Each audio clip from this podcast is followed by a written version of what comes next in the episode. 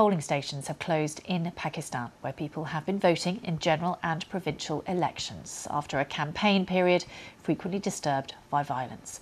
Less than 24 hours before the polls opened, 28 people were killed in Baluchistan, with the Islamic State group saying it carried out two bombings.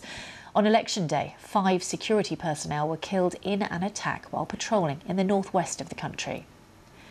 Security was therefore tight, and while some polling stations were largely empty because of security threats and cold weather, in other areas of the country, people turned out in large numbers, leading to queues at polling stations as people headed in to vote.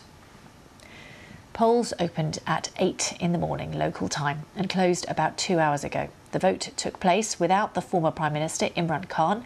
He has been imprisoned on charges including corruption and was prevented from contesting. And in a widely criticised move, the authorities unexpectedly cut mobile phone and mobile internet services because of what they call deteriorating security. More now from our South Asia correspondent Samira Hussain, who is in Islamabad. This is a real key moment for Pakistan. It's currently a, a, country that's in crisis and it's in desperate need for some kind of political stability. But the problem is, is that there's already questions being raised about the legitimacy of these elections. And key to Pakistan's future is people being able to accept and respect the legitimacy of the newly elected government. The moment polls opened this morning, all mobile services across the country shut down. Despite assurances communications would not be cut, the government said security was deteriorating, citing yesterday's twin bomb blasts in the Balochistan province. But critics say it was just another attempt to stifle the electoral process.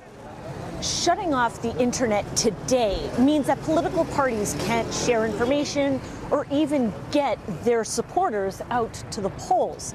And with no clear indication of when mobile services may be restored, it could have an impact on when and how results come out. And finally, none of this alleviates the concerns that these elections may not be free nor fair. These elections are fair, assures former Prime Minister Nawaz Sharif. He's had the job three times before and is back on the ballot, having just returned to Pakistan from self imposed exile. Last election, when Imran Khan won, Mr. Sharif was in prison. This time, it is the cricket superstar turned politician that is in prison. Despite his exceptional popularity, he's not on the ballot, disqualified from running.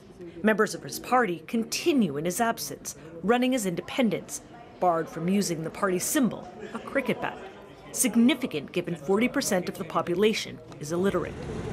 Also not on the ballot, but wielding an incredible amount of influence, is Pakistan's military. It is widely believed winning the military's support almost guarantees a pathway to victory. Pakistan is mired in an economic, political, and security emergency. Key to the country's success is the government that can rescue it from its current crises.